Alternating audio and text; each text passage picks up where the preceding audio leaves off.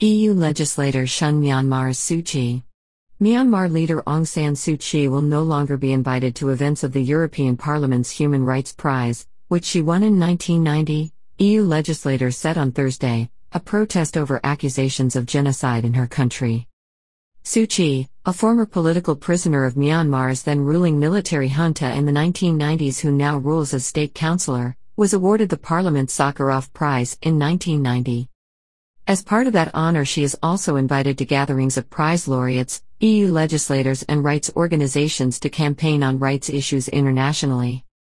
EU legislators said in a statement that her suspension from Sakharov Prize events was a response to her failure to act and her acceptance of the ongoing crimes against the Rohingya community in Myanmar.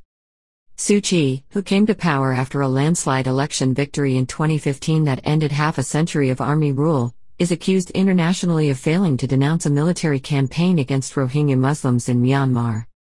Her stance on the Rohingyas has seen her stripped of other awards, calls for the Nobel Committee to revoke the Nobel Peace Prize that she won in 1991, and criticism from former supporters.